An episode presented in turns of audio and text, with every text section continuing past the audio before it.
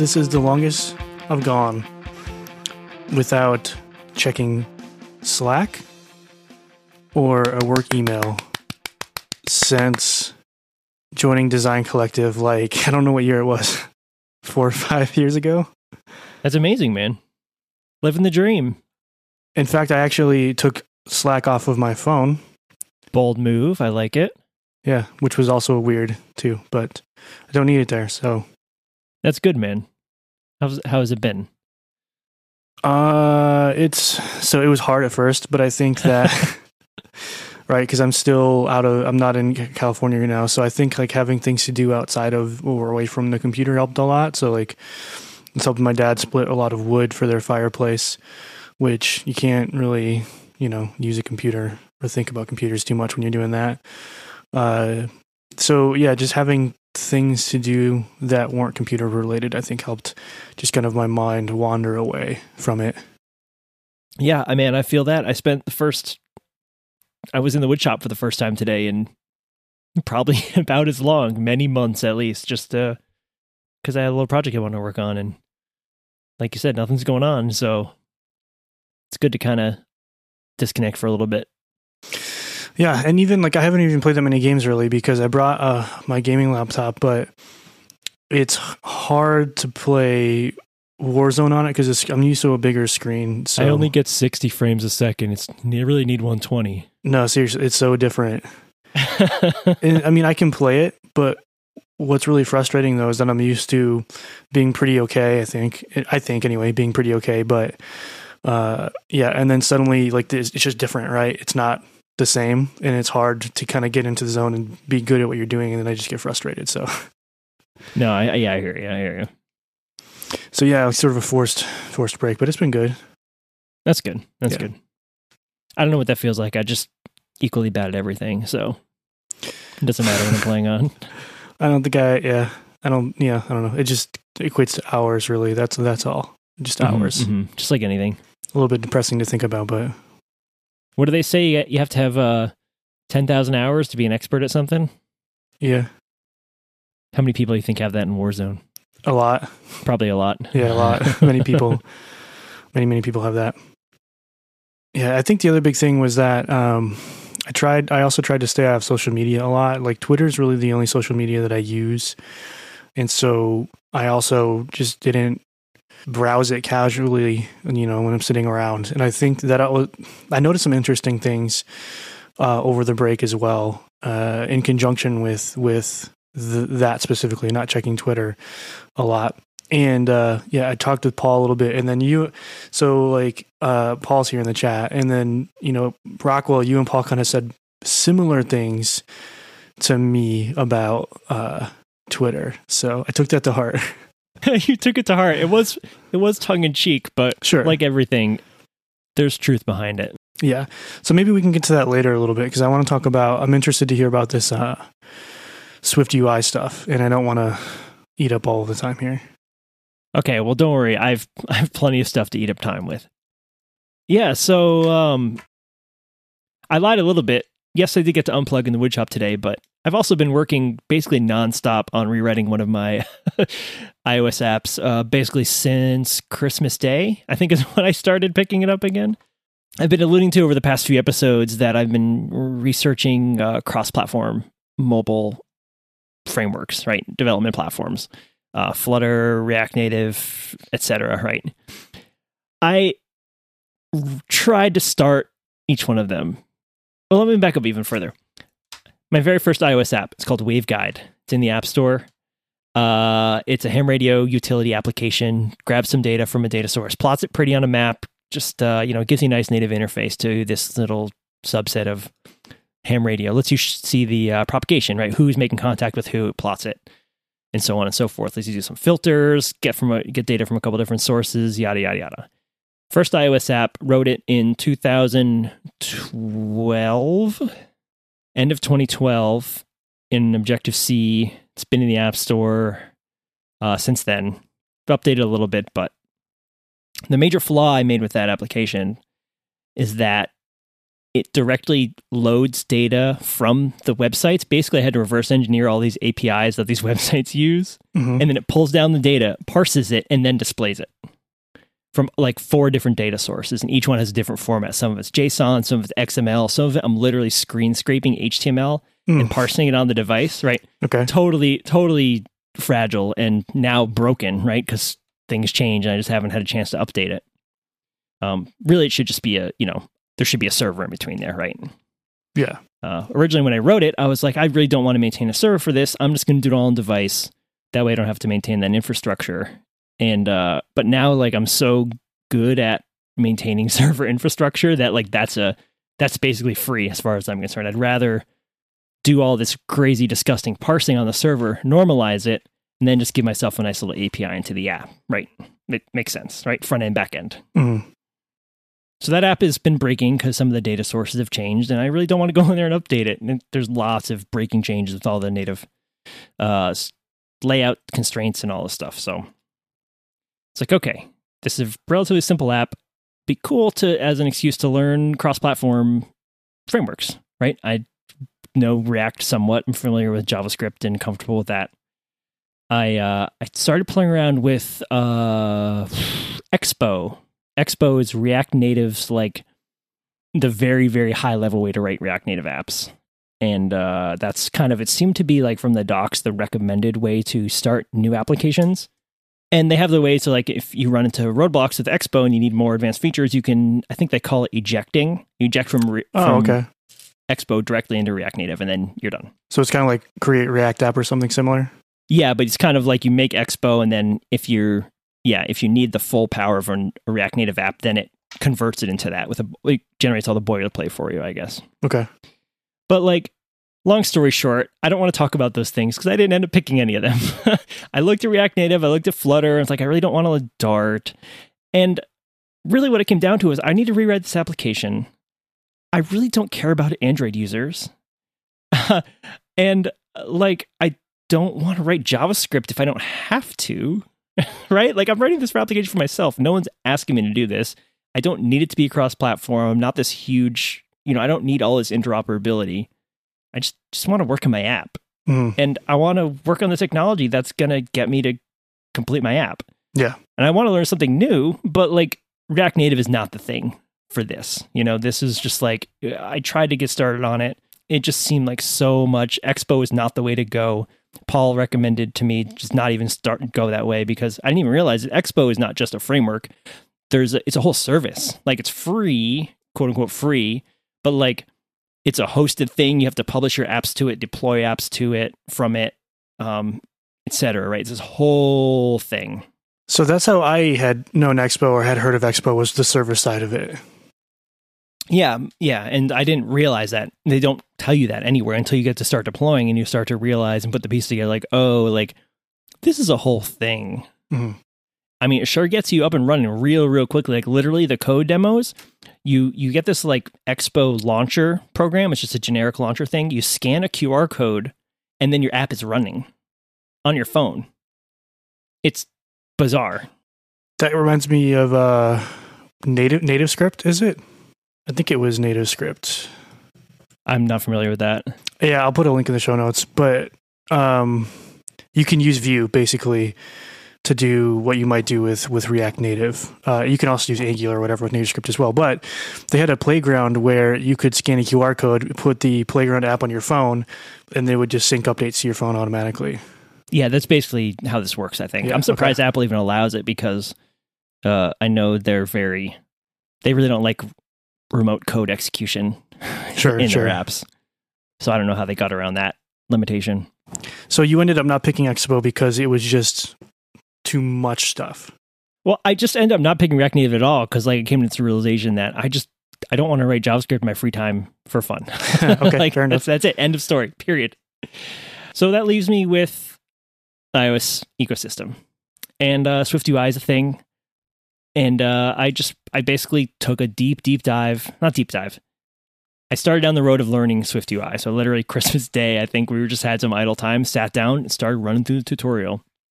Picked up a lot there. Tutorials are very good, and the tutorials on Apple's website are cool because as you're scrolling through the steps, it kind of highlights the code in like the right hand column as you're scrolling through things, so it shows you the diffs and stuff. hmm That's kind of nice. It was very very well designed. Well, so like uh, uh, the chat's chiming in now because uh, ever since you mentioned Flutter, there's been a few people that are like, "We love Flutter," or "We know someone that loves Flutter." I personally also know someone that loves Flutter. Uh, so, how deep did you dig into Flutter, and, and why why not use Flutter? I guess. Number one, I wasn't really looking to learn a new language right now, especially a language that I probably wouldn't use anywhere else. Sure. That language being Dart. The thing that really turned me off to Flutter was the way they do their UI components. Like the uh, it's not under the covers rendering native UI controls. It's just styled to look like the operating system that you're running it on, Mhm. which to me is just offensive and gross and it's not it's not going to change like it's not going to update with the operating system as it updates right you're not using the real native controls and yeah it might be responsive and look and feel like it but uh i really that was not really a path i wanted to go down so Sure. i mean maybe sense. that's a maybe that's a really superficial reason but that just that was kind of a red flag to me that uh i have a way of writing ios apps and i know i'm probably not going to be able to do them the way i want using these weird fake controls That's uh, yeah, that makes sense. so that's where I landed on that. In React Native, I React Native, I don't need to get into. I've already explained that React, you know, makes my skin crawl. So Sure. I just have a jumble of thoughts here. I just wanted to kind of address them one by one. So the tutorials, Swift UI, started off really good. Then about halfway through, there's maybe like five or six top level sort of like chapters in the tutorial thing.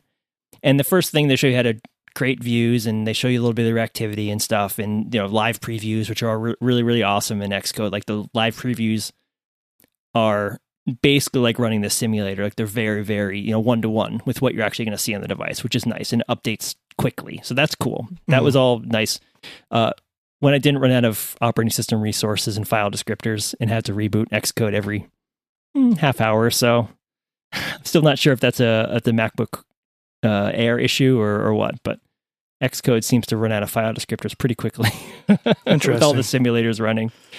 Uh, if there's a documented fix for it, I didn't get around to it, but and then um, so you get through the tutorial, and then like the third chapter, so they have you designing this um like app for viewing landmarks around the country, like national parks and stuff. And so they're like, "Oh, let's design a badge that you can put on your landmarks to show that you like you went there, you hiked the trail or whatever." Mhm. And then they spend this whole thing like so what they do is they're, they're like, "Let's they should they want to show you how to draw like graphics in Swift UI declaratively, right? Mhm. So the the icon for this application kind of looks like a mountain. It's like a triangle with a little jaggy thing through it, right? Because it's about hiking. So like let's take the app icon and make it into a badge. And so they they show you how you take the app icon and then you like rotate it eight times around in like a star pattern and use opacity to like layer it on top of itself. Then they have you draw this weird like s- pseudo hexagon with rounded corners and like gradients. It's the most appley looking thing I've ever seen. and it was so stupid. It was like, why are you spending all this time showing me how to do all this weird drawing stuff that like it was just so abstract and weird to put right in the middle of the tutorial when it's like, how do I do like navigation? How do I do like a form? Like show me how to accept user input. And they're they, like there's nothing you can copy. They just just all copy and paste at that point because it's all like constants and you know drawing things on the screen. It was really Sure, really sure, sure. strange. Do you think? I mean, you think that's written to capture a certain target audience that might be pulled to Swift UI? I don't know. Like, are they just trying to show off what it can do? Or is that the only part of Swift UI that's fleshed out? Because I can tell you, and I'll get to this later, the actual UI con- parts of Swift UI not very complete. So again, this is sort of. I've not conducted a scientific study and tried to find, you know, evidence supporting this theory beyond what I've observed on Twitter, of course. But uh, I recall that when SwiftUI was announced and it was was first put out put out there, the majority of people that I observed talking about it were designers. Interesting. Okay. I mean, it's definitely a lot more approachable than, you know, straight up controllers and stuff. and that's, exact, that's exactly what they were saying. So the I never really saw anything like too in depth happening with Swift UI besides Jonathan Sundell, uh, I believe, talking about it. I'll make a note for that in the show notes as well. He does he has a blog and he writes a lot about uh, Swift. Uh, it's pretty. He's got some pretty good pretty good content out there. But um, yeah, most of the things I saw, uh, the activity that I saw, were around people recreating UI elements, uh, like I don't know, people were like hundred days of code, right? And and a lot of them were front end developers or front end dev designers, and they were basically rebuilding designs uh, in Swift UI. Designs meaning like full on like application design No, or no, no, no, individual no. components. Individual components. Yeah. Yeah, and so it's really, really good for that because the composability of it, like you start, it gives you a couple of really basic primitives, like you know buttons and text, and even shapes and colors. Like uh, even it considers colors as views. So if you just do like color dot red, it just fills the screen with a red rectangle, which is kind of cool because you can take that and then you can like give it a rounded rect and like make it stretch and fill. You know, you can do cool things with that. Uh, but you can also use it as you know, pass it as a property, like, hey, I want Mm. this text to be red and you still use the color dot red but like somehow it knows that just to style the text as the red you know underlying ui color Sure. it's it's a little bit magical it's a lot magical actually but It's a lot magical. um it, it, it is really a shift to think about i'm so used to thinking vue.js being declarative you know and re- reactive and to have that same mindset when i'm doing ios i'm still struggling with that uh, but it does work when you when you follow the conventions Right, right. Yeah, so you're going through the tutorial and you run into this this sort of example that might be flashy but doesn't seem practical to you. Yeah, so I just skipped it. Like I, I mean, I copied and pasted the code and was like, okay, this is cool. I don't understand any of it. I don't care. Next, right? Yeah. So, so I, the, the tutorial's enough to make you dangerous, right? At that point, I started I'm like, okay, I know enough to actually start reconstructing what I think this app could be look like. I'm just gonna just start it, you know, see how far I get. And the app was very simple. There's four tabs on the bottom. There's a like a list view. There's a map view. I'm talking about like the iOS version or the the iPhone version, right? There's a list view, there's a map view, and then there's like a utility screen, a settings screen. Okay, like you're kind of you're running the gamut there of like reasonable controls with a couple of popovers, maybe a form here or there. Fine. And then, like I said, it's just very simple fetching data from the web, just a just one GET request. Things I liked. Let's start with the pros because there's, there's it's a shorter list. My previous experience has been doing storyboards, uh, which uh, I'll try to find a, a picture to post in the show notes. My storyboards are uh, you know, they're a graphical way to design UIs. It's literally like you design each screen and then you connect them with these little arrows, right, to show every transition between the screens. And let me tell you, it does not scale, right? It's a bit like an ERD, I think, right? exactly, exactly. yeah. but so like, you have screen A, screen B. You can drag an arrow to it, but then you can attach like pieces of code to that as well. mhm, yeah, it all it okay. all links up at the back end. Yeah. um, once you start having more than a dozen screens, you know, you're constantly zooming in and out. Some of the screens look similar, right? It's it's just really, really, really it gets really messy really quickly, as you can understand. So It's like using Figma. Yeah, exactly. And so having actual code and individual component files that you can diff in Git, right? Because these are like storyboards are giant XML files. You can't even read them, right? Like diffs are basically useless. But being able to diff actual components, pretty nice, turns out, right? Line by line, you can see what's changed. Very good. The, the controls themselves are really lightweight to write. They really encourage in the tutorial to like break things down into very small individual reusable components, which the tooling is easy enough that like that's easy to do and it encourages you to do that. So you just kind of lends you down that path that I think is great. You know, there's no there's no uh, there's not a lot of mental overhead with creating new views and nesting them, and it's really easy to add you know properties and have things pass through and stuff. So that was all really really nice. Um, I feel like it would scale a lot better, you know, for large complex things. Like I said, reusability, multiple numbers of like major views. I think that would scale a lot better than again storyboards. Well, are there like uh, searching tools or ways to help you navigate those storyboards, or is it just a big splat like a canvas board? I uh, I don't know. I just always struggled with it. okay, sure, it's not good. sure, sure. And then also, I felt just storyboards are also kind of fragile. Like they're the, the layout constraint system is very touchy. If you mess one thing up, you basically have to just start over. Uh, right, like on an individual view, things they, they get really. It's really hard to get the full picture of what's going on, um, and that makes it that adds a lot of friction when you're doing storyboards to like experiment and try new things and change layouts because once you have it working, it's like duh, don't touch it. Mm. But SwiftUI, because it's just code, you can diff it, you can reset it, you can roll it back, like you can comment things out and try things. You can swap in components easily, right, with the same interface. So much more open to experimenting and trying new things and also creating custom views that like don't aren't real actual native components. Um, you need some kind of fancy little multi picker thing. You want to make something look kind of web like with little rounded rects or maybe some links or whatever you're trying to do. Like all those tools are there. So it's really, I really did find it a lot more open to experimenting and trying new things, which you know I think is is really good. Yeah, that makes sense. There's definitely enough people using it now that anything you Google you can find on Stack Overflow. That doesn't mean that there's a good answer, but someone else has already come or has already found your problem that you run into. Every problem that I've run into, I've found someone having the exact same problem. So uh, the community is out there and they're sharing knowledge, which is good. They're not keeping it all locked up like some of the .NET stuff stuff that you know I've dealt with in the past. Interesting. I yeah, I don't have any experience in the locked up side of of the world. I guess. Yeah, it's never. It's it's tricky when everyone who's writing iOS apps is doing it to make money, right? I mean, let me let me rephrase that.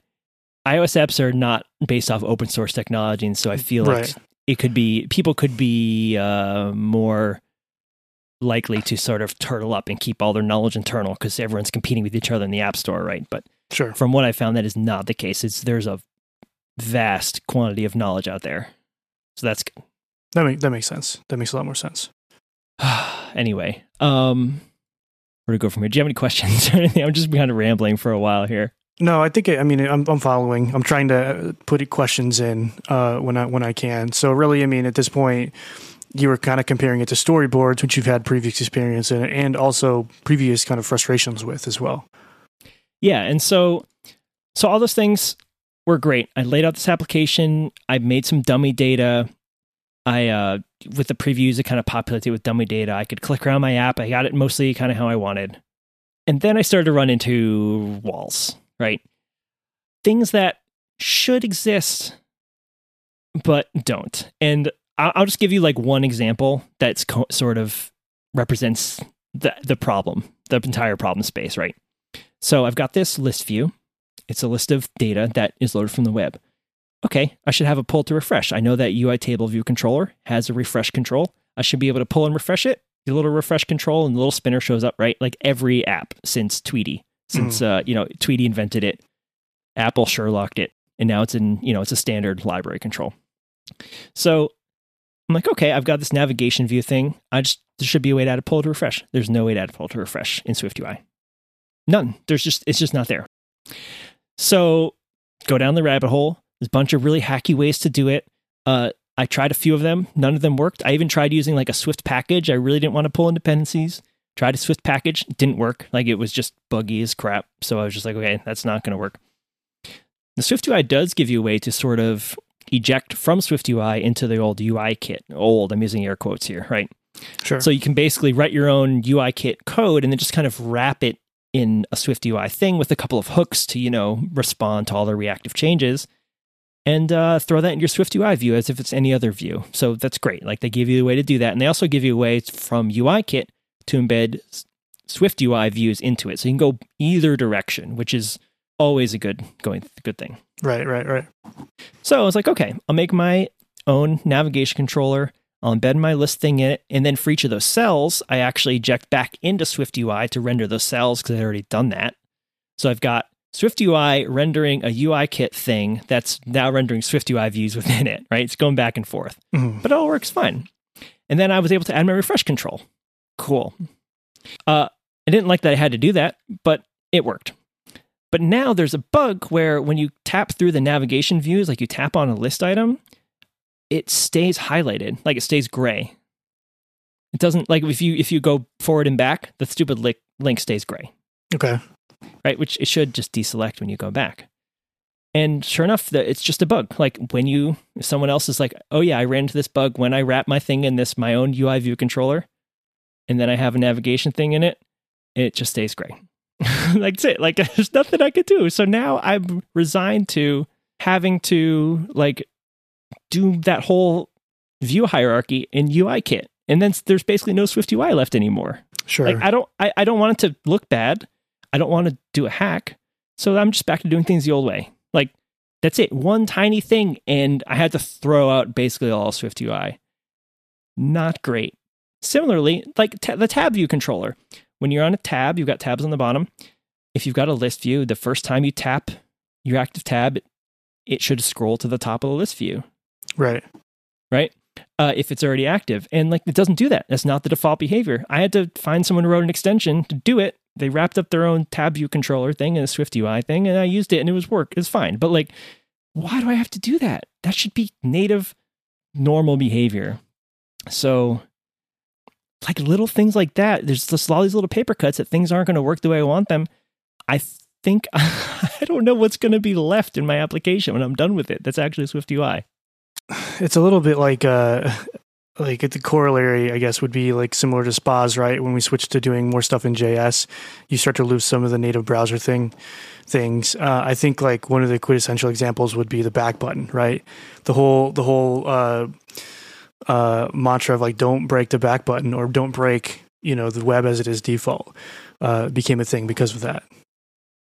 Yeah, I mean, it, to to to be honest, it sounds like some of these things are just th- from you know Swift UI being new or not super mature.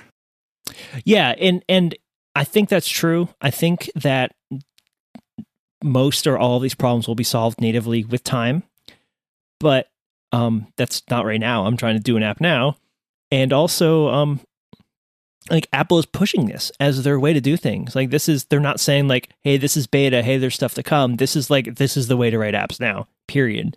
Huh. I, I, I mean, that's basically the impression they put out, right? Right. And so it seems really weird to me that like if you didn't have any of this knowledge, like you would just be stuck. If you didn't have any of the UI kit experience, you you would be done. And like I had this I had this grand idea of okay, I'm running this app in Swift UI. It it has to work on iPhone and iPad. Like that's that's a given. That's what exists on now. But it'd be cool if since I'm using Swift UI, if I could also very quote unquote easily release it as a Mac app. No one needs it as a Mac app, but it would be a cool experience to see what that what that experience is like. But like I've already written so much custom iOS code, and I can only see it being more that I don't know. Again, I don't know what code reuse there's going to be at the end of this, if any at all. So, I mean, I I still kind of want to try the Mac OS route. It's obviously just kind of a stretch goal, just for fun, but. I, I don't think there's going to be a lot of a lot of reuse. The, they they tried to make the Swift UI component so general purpose to fit the iOS paradigms and the Mac OS paradigms that I feel like it just went too far in the abstracted route. Hint, hint, hint. Right. What what do you mean?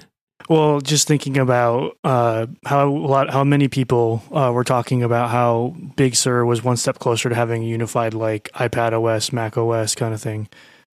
Oh, yeah, no, it's very clear that they're keeping it very separate, I think. Hmm. Like like uh there are some Swift UI components that only work in one or the other, right? Like menu, right? Menu thing does not exist in on iOS. There's no concept of a menu, right? Maybe there could be. But yeah, I also might just, uh, as practically practical DK says in the chat, I might just uh, make my app optimized on the M1 and just run just run in uh, iOS on, on the uh, you know in emulation or whatever they do, and it'll be fine. Yeah. Well, I saw um I saw somebody tweeting earlier today uh, about using the GitHub mobile app on their M1 Mac. They sideloaded it. They pulled the uh, whatever the file is. I forget what it is. The Uh, IPA file. Yeah, they pulled the IPA file off their phone onto the Mac, and they've been using the GitHub mobile app on their Mac, and they're like, "This is awesome." Why? There's a native GitHub app. Uh, they they say it's better than the native GitHub app. yeah, probably. Yeah. That's funny. Yeah, this it's all interesting to listen to this though, because when you said um, you wanted to pick something that's just going to let you write your or not let you write your app, but you wanted to pick something that was more conducive to you just shipping something. hmm And I'm definitely going to get there. It's still I'm still way ahead of where I would be, but um, you know, at some point I've spent so much time down the rabbit hole, like trying to do hacks and figure things out to do things the way I want them, that I don't know. That's a that's a big waste of time Sure. compared to all the time saved. One of the things, one of my issues with writing iOS apps in the past was that it was just too difficult to build views, right? Like I, I made a whole a whole setting screen in in my SodaGoat app in live view. Right, it's just right, a right. web thing because I would rather do it in live view than try to try to build a complex UI, you know, native iOS controls. Um, I think Swift UI does make that easier for individual views, right? Like for individual view or component or or like some kind of complicated layout. Swift UI is definitely the way to go for the sort of like sub components. But but larger architectural layouts, navigation, uh, state management kind of stuff, you know, hi- higher level. I think I think I'm just going to have to end up doing all UI kit from that point on because, um, and I, I think that's fine. Like those views are pretty simple, but I, I just need those custom integrations where I can't get them with Swift Swift UI right now. And I think, like you said, it's just a little too early. The declarative style of it also is, like I said, it's hard to wrap my head around. Doesn't lend itself to doing things a certain way. You kind of have to rethink how you do things. Some things are not possible at all, right? Uh, and there's also lots of different reactivity models. There's there's I don't know if it's combine or combine. I don't know the right way to pronounce it. Combine is like Half Life Two, right? Like, but combine is their sort of reactive like Swift RX kind of thing, where you have uh, like publishers and subscribers, and everything's a stream, right? Okay. And so they have some kind of reactivity there, but then Swift UI has its own reactivity thing with state and bindings, where state is like the source of truth, and a binding is actually like a two way binding into and out of that state. It's all very explicit, which is nice, but I'm just still figuring it out. So trying to again trying to work that declarative style into naturally, you know, a way I've done imperative programming is is really kind of screws with your head. You know, it's like going from jQuery to to Vue, right? Like it's that kind of jump. Mm. Okay. So that's kind of where I'm at with that. I am I, I am mostly happy with it. Like I said, I like the ability to experiment with views. The views I've been able to create I've been very beautiful. I could do little gradients and shadows and padding and rounded borders and rect you know, all that stuff to make stuff, you know, little details look good. Very easy to do, composable, uh, very flexible. I love all that stuff. Uh, it's just when you start to piece things together that uh, it falls apart. So more updates as they warrant. That's my uh that's my short Swift UI review. I'm just gonna keep plugging ahead one day at a time here and, and see how far I get. It's it's good to hear um, your your your opinion on it uh, as someone that has like more you know non Swift UI native experience, iOS iOS app experience. Because like I said, most people I observed are you know front end people that I have observed that were using it as like a hundred days of code type, learn a new skill sort of thing. Yeah, and it, it it's actually I picked up surprisingly quickly. Like the it's really weird how it works. It it abuses heavily the uh, the way structs work in Swift and enums and stuff. Mhm. And so basically, every time you you build a view, which it returns a struct, right? Like you initialize a struct, which is an immutable, you know, object more or less, and then you call modifier methods on it. So you so you should make like okay, I have a rectangle. Then you call like dot corner radius five Huh. and that returns a new rectangle that has that corner radius thing. And then you say like animated. And so now that thing will animate if like something about it changes, like the you know, the the the bounds of a change or the corner radius change or whatever. And then you can say like, you know, add a border, and then you can say, you know, add padding. But what's interesting is the the order of the modifiers mattered, right? So if I say if I have like a, a block of text, okay, so say hello world, then I say padding, then background color, red. It's going to add padding and then add the background color, right? But if I said background color and then padding, right, it's going to add red just in the vicinity of my text and then add padding around that that's transparent, Hmm. right? So, like the order matters, and that's kind of interesting too, because each modifier just returns a mutable version of the struct. It's really interesting. It's, it's basically like building a DOM, right? But, um, and once you start to like learn how to build your own views, you sort of understand like, okay, Swift UI builds a representation of like the whole tree of all possible like views that could be represented at this moment, but it doesn't really initialize the actual views themselves until it needs to, right? It lazily sort of like it knows what view is coming next. Like if you're going to tap on a link, it's it knows like, okay, this is going to be a link to a whole new view, but it doesn't initialize until obviously you, you tap on the thing and it becomes visible. So Um, That's cool. interesting, like sort of memory and performance implications that I haven't really figured out yet. I like that you dug into it like that, though. There's a lot more to dig into. Like I'm just scratching the surface here. I really want to learn more about how it works because it is still pretty magic to me right now. That's cool. Swift is very cool though. I really, I really, really enjoy it from a language perspective. It's very, very well thought out. It's very hard to to write a null reference exception, but also, you know, not in a way that's annoying. You know what I mean? Sure. Yeah, it doesn't it doesn't necessarily throw all of the work into your lap to avoid a null reference exception. Yeah, it makes it hard to shoot yourself in the foot, but easy to sort of get around dealing with nulls. Okay. That's like that's like the biggest thing that the language does, in my opinion. Yeah, I haven't really played around with it too much to be honest. Just just a little bit here and there, some hello world stuff, nothing beyond that. It even has baby pattern matching. Mm, I do miss Elixir. So anyway, thanks for thanks for listening to my Swift UI rant. Uh, I think I got through most of the things. I I am like I said, I'm really enjoying it. I'm really excited to get the app out. It makes really I've already have pretty looking screenshots, so that's something. the app doesn't actually work yet. It's all literally just static data right now. But I can actually tap around and basically do almost everything in the app just with, with fake data. So that's pretty cool. That's something I could not do before. I can literally load it on my phone and just play around with it when I'm bored. Yeah, that's uh I mean that's the feeling that keeps you going, right? If you can get to that quickly and you can feel it and it's like a real thing, it helps me that's like the first plateau you might hit in my in my mind. It's like well that's maybe like the top of the plateau that you might you might turn around on. You just want to start t- poking at stuff, man. Like Yeah. it's like logo, man. Just make the turtle draw something. Draw a circle. Draw a hexagon. Right. Cool. What else can I draw? S- yeah. So where do we go from here? Where do we go from here? So, yes. 2021 is coming up. Uh 2020 obviously had some big changes for me in like first new job in I, I don't know, since 2016 maybe.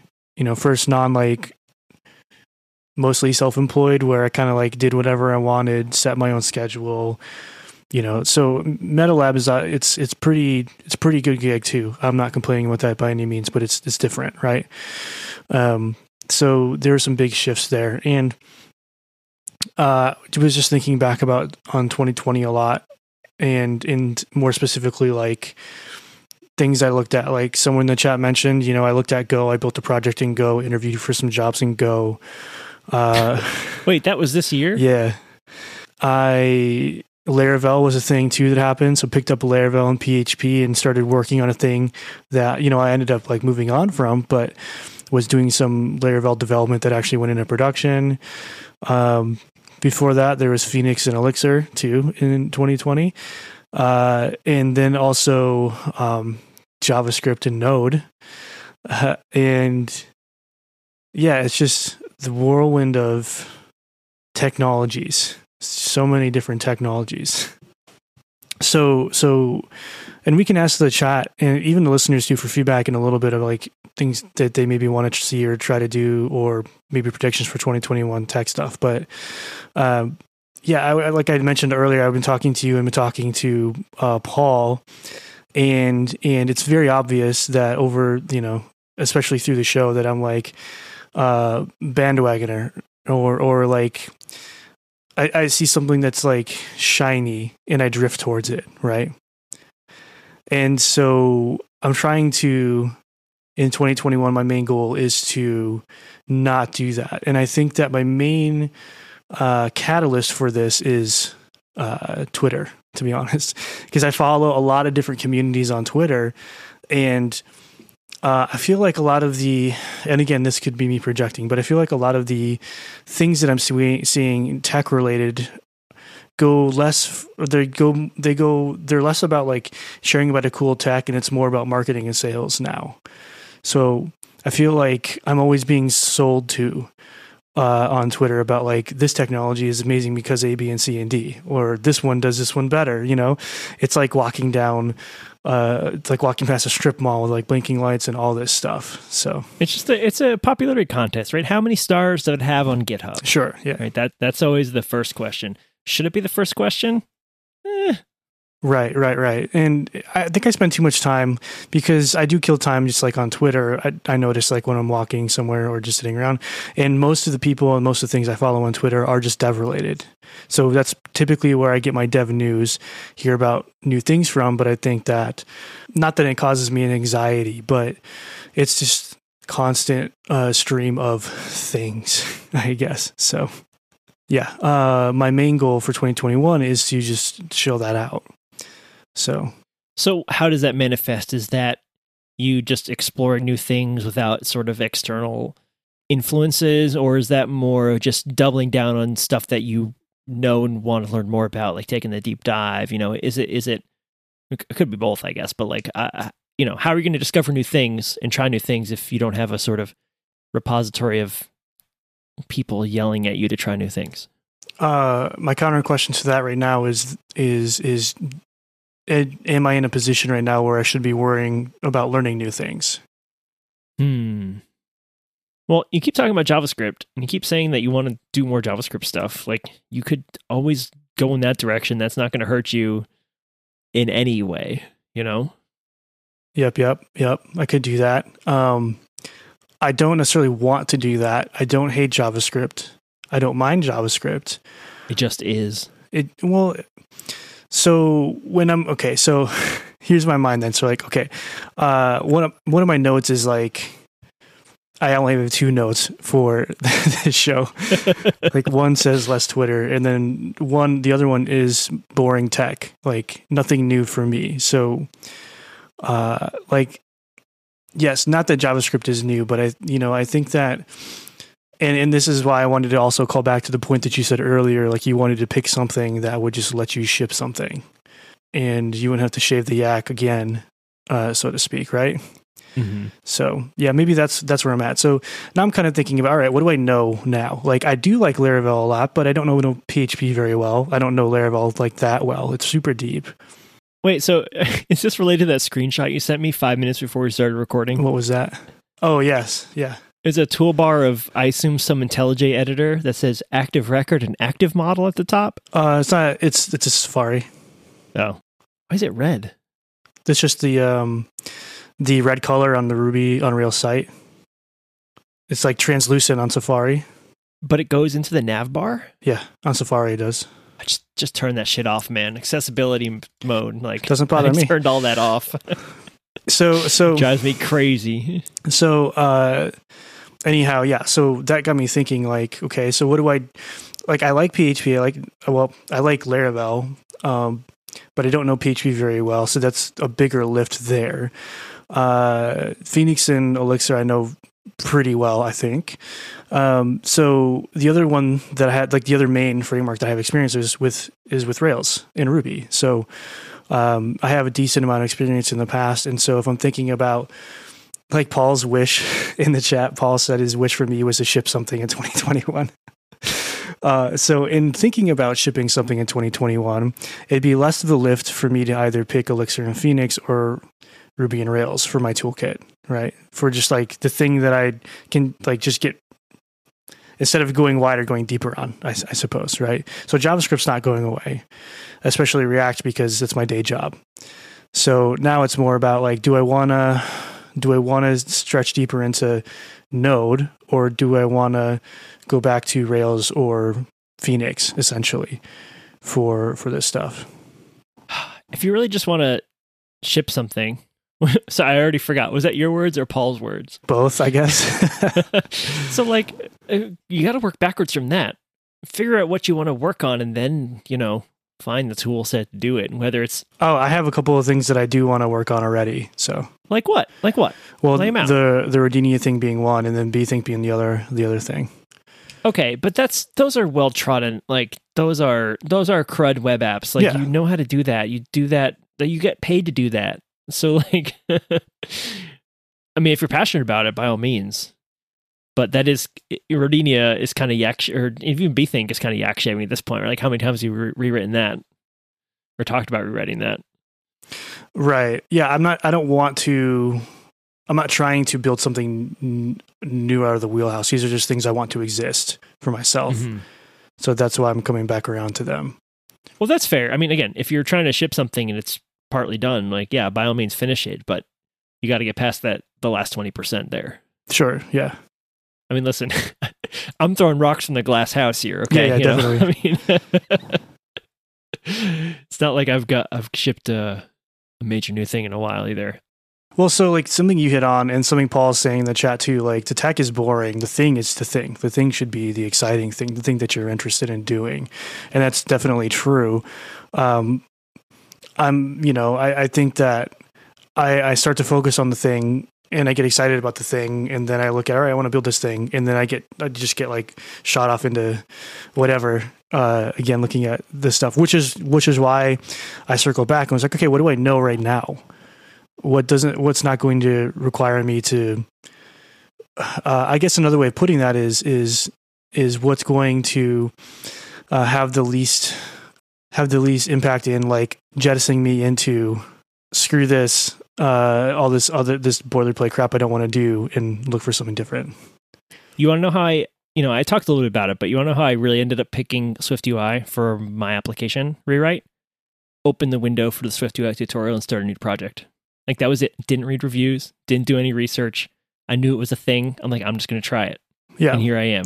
Like I learned so much more about my personal use case for this by actually doing it and hitting my head against the desk uh, than than I could have read by you know spent all that time reading blogs and, and Sure. trying to absorb that and remember it. So, um, you know, I I did uh try to go down like I said the the React Native hole and stuff, and I got as far as you know npm install, and then just basically gave up when you know it didn't get very far yeah, that's basically as far as I got to that down that road. But it's like I literally just dove in head first because with with no expectation. The expectation is like we'll see how far I get. Like may, maybe it'll be something, maybe it's not. Now, I, I'm still okay at this point, just throwing it away. You know, it's, it's a it's you know a week's worth of work during vacation, like whatever. If if if it doesn't work out, it doesn't work out. But um, at least I tried. yeah, yeah, totally. I think that's the behavior I'm trying to get more towards too. I don't know exactly where it stems from. Maybe it was just from uh because I, know a lot of us in in in Twitch here are self taught. Um, so I'm one, you know, and this could just me be me be like just thinking about this too much too. But like, I always have this habit of looking at a thing, reading the docs a little bit, and then going externally and finding non doc related sources in terms of blog posts or YouTube videos, whatever, about a, a thing, about a tech, right? And that's where I start to get pulled in all these different directions, right? And I want to, I want to be more active in the sense of finding uh, a thing and do like exploring it myself because I immediately go to other sources and then I'm influenced by someone's possibly someone's lack of understanding of something or someone's biases against something. Uh, so yeah, I think it's less about lack of understanding, more about you're reading people's experiences that aren't necessarily relevant. Like Yeah, your, yeah, your yeah, use totally. case or your experience or your knowledge base or your, you know, what, whatever it is, like your you plus the technology equaling the product, like that that formula is different for every person, right? And so there is limited value in sort of reading people's opinions. And I just spent 40 minutes talking about Swift UI review, right? But like sure, sure, sure. but that's my take on it. You know, I, I don't I don't think that's necessarily going to be the case for everyone. I think you know, well, some, someone's not coming to the podcast trying to be like, all right, I'm going to learn Swift UI now because Rockwell's talking about it. You know, Yeah. that, it's, No. it's different. So uh, yeah, I'm trying to just be more like that. Yeah. I'm trying to be more like you and Paul in, in, in, in that sense. So yeah. And, and, and again, like, uh, I think Paul said this in the chat too, like any of the texts that I mentioned can build any of the side project ideas I have right now. Like I'm not trying to think of a side project in some, in an area I have no experience like that. You know, there's time for that. Um, I don't want to do that right now. Uh, the technology really is in, in, inconsequential here to the end result of the application, in my opinion. Uh, so it's really like you said earlier. Again, going back to like, what can I pick that'll just get this thing out the door? Like, don't think about getting the thing out. Like, I don't have to think about how to get the thing out the door. You can just get it out, right? And and uh, for me, those would probably it'd probably be either Phoenix or Rails because I I know how to build a web app with those. Mhm, So it would require the least amount of Googling, uh, the least amount of research. Not that those are bad, but you know what I mean. I just outlined why um, they're problematic for me. well, you want you want a mastery of the tools is really what you're saying. yes, yeah, You know, you you want to use tools that you've mastered and you know deeper that understanding. Is deeper a verb? No, I used that wrong. but you get the point. yeah, yeah. So anyway, those are that's like what I want to be more like in 2021. I don't have maybe a concrete goal to be able to achieve that, but that's like if I'm imagining myself, that's that's kind of what I would want to see in myself next year. Uh, so the other catalyst for all this too is again chatting with with uh, uh, role model of the show, Greg.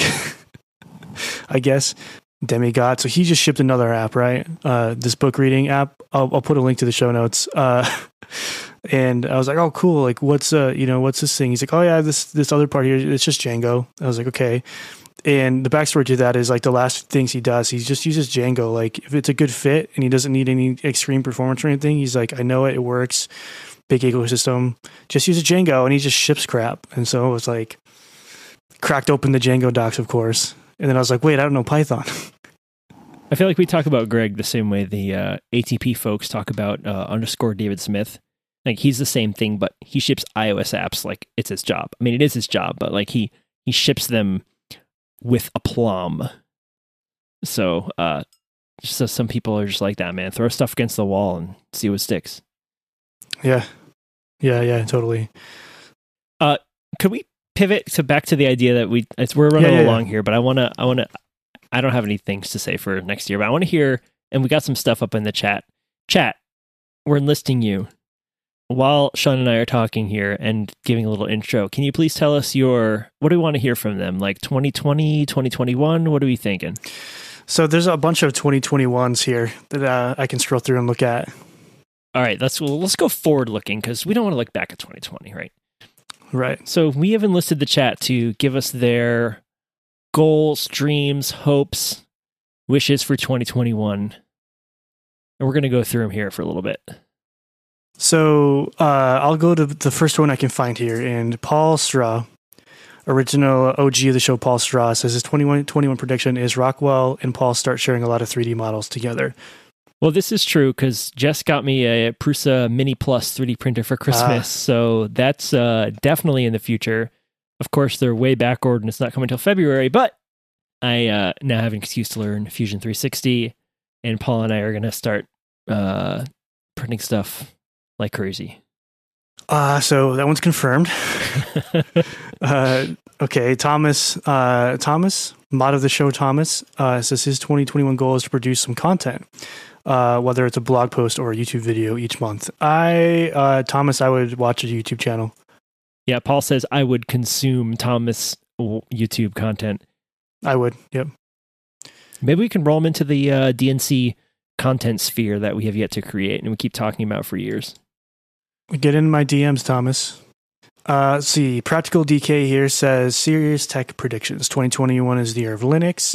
I think there's a sarcasm modifier on that. Yep. 2021 is the resurgence of Ruby on Rails. Uh, 2021 is when people stop using necessary amounts of JS uh, and and uh, put more server side code where it belongs. And 2021 is the year that they might actually get into programming again. That'd be cool. And also 2021 is the year that Rockwell gets an Android and regrets not going Flutter. Well, not a perfect score on that one, but the Ruby on Rails thing, I think that's a real thing. You know, we talked about last uh, was it last week, two weeks ago, about all the all the just server side stuff and and uh, Hotwire, and Mhm. I really see it, man. I I think it's uh the the death of Rails is been greatly exaggerated. Let's see here. Paul Straw says 2021, I ship a side project. we'll see what happens. By I meaning it says Sean ships a side project. yes, to be clear, yes, yes, yes. Paul's got many side projects going. Uh, Shy Ryan says 2021 is the year that they learn Rust, but also some other goals. Try Gleam for Phoenix Live View. Uh, Gleam seems pretty cool. It's like a typed Erlang, right? yeah, it's a it's a typed language for the Beam. Yep. Yeah. He wants to try uh, Deno learn Rust, make at least one of the side projects successful enough to have it 4K a month from the side project. That's a killer goal right there too. That'd be awesome. I like I like the number on it too. Like 4K a month or bust, man. A K a week. That's the way to go. See here. Uh, Paul Straw says 2021 is going to be WASM and mainstream.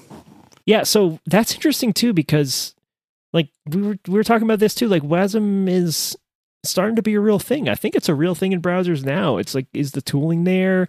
I- it you know is it worth it to get in now and try to learn all that stuff? Probably. Could be.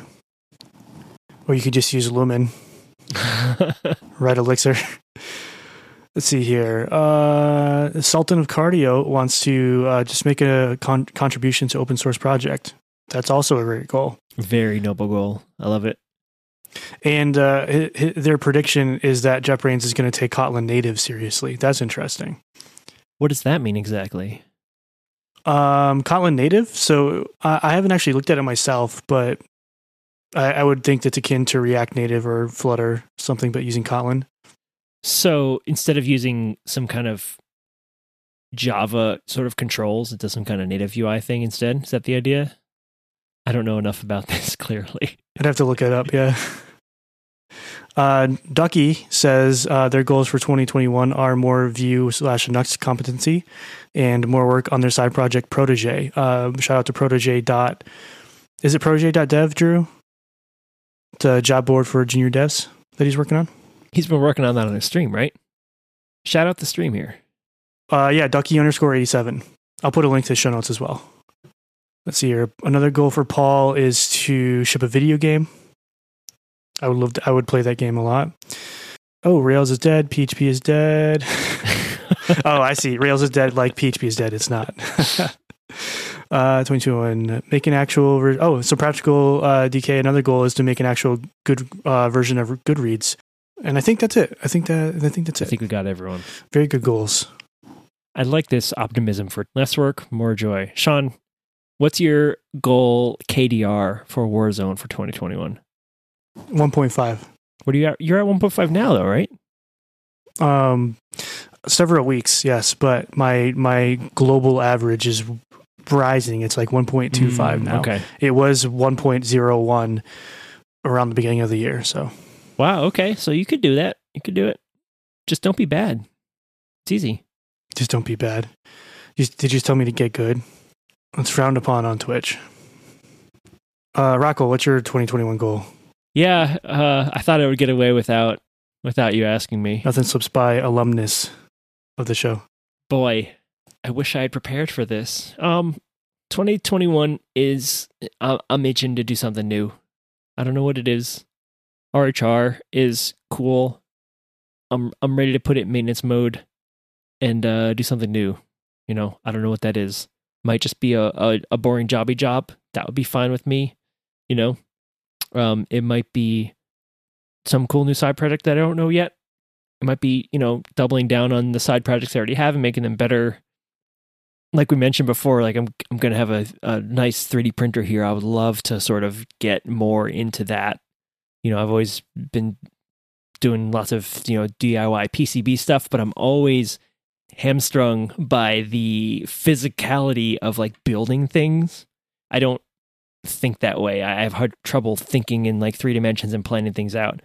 And uh, I think having a 3D printer and being able to experiment with enclosures and mounting and like the ways to organize f- things in physical space, buttons and control panels, and I, I don't know, man. Uh, that really intrigues me, and I would like to get a lot better at it. So, That's cool. um, there's gonna be there's gonna be lots of 3D printing in my future. That's kind of what I got right now, though. But but the big goals are gonna be um, time to explore something new. I don't know what that is yet. cool. We'll see. we'll see where I am in a year. I know what that I know what that's like exactly. So, well, cool, man. Good to hear. And good, uh, good to have you get that out though. That way we can look back on it. and laugh about it. We'll laugh about this someday, Sean. Yeah. All our hopes and dreams as as coronavirus rages on. Paul says 2021 checkup's going to be fun. Yeah, yeah. Well, I guess if anybody else has any uh, predictions and they weren't in the stream and you're just listening, we would love to hear from you. Your your goals, your ambitions, your tech predictions, uh, or anything else for that matter, I suppose. No, really, I've been getting some. I've been I've been getting some awesome just DMs on Twitter from people reaching out. Uh, you know, people saying, "Hey, I heard this episode and I have thoughts," or "I heard this episode and have you checked this out?" And so I, I always just love um, uh, people just reaching out. I don't know. It's it's one of my favorite things about doing the show. So, Well, even though Sean is vowed to quit Twitter, you can still tweet at him. You can tweet at us at DNCcast. Sean is Sean Washbutt, and I am Shrockwell. Again, no guarantees we're going to read it because Sean's not going to read Twitter as much, right, Sean? I'm gonna I'm going to leave tech Twitter. We're going to wean you off. We're going to use that screen time. Here's what we do: you set my screen time password. I'll make you like as a as a child in my family and lock down your phone. Right? Is that the only way this is going to happen? Could be. Can you set up um, a Raspberry Pi with Pi-hole, and so that after like a certain time, it just sends all Twitter DNS to you know the trash? You know what? I did find an app that allows you to tweet but doesn't allow you to read Twitter. That's interesting. That's That's straight, just like throwing shots into the void. No follow up. you, you know what that's called? That's called having a podcast. True. Yeah. Show notes. Yes, yes. So anything we talked about today, uh, the links are going to be available at the show notes, uh, and you can find the show notes at dnc.show. We're also streaming on Twitch every week, Thursday night, 6 Pacific, 9 Eastern, twitch.tv slash DNCcast, all one word, all lowercase, no underscores, no hyphens, no ampersand 20s. Just DNCcast, Twitch, chat. Come on by. Also, if you can't make it to the live streams, uh, we have a Discord community, and it's it's an active community. We love talking about tech. We love talking about making stuff, uh, but it's not limited to just tech. We talk about cooking. We talk about stocks. Uh, we talk about music. There's all sorts of conversations happening. So if that sounds interesting to you, um, you should definitely join our Discord. Uh, there will be a link uh, with an invite in the show notes uh, to the Discord. It's open to everybody, and uh, yeah, if it's interesting, it sounds uh, interesting to you, you should definitely join up. Well, Sean, Happy New Year.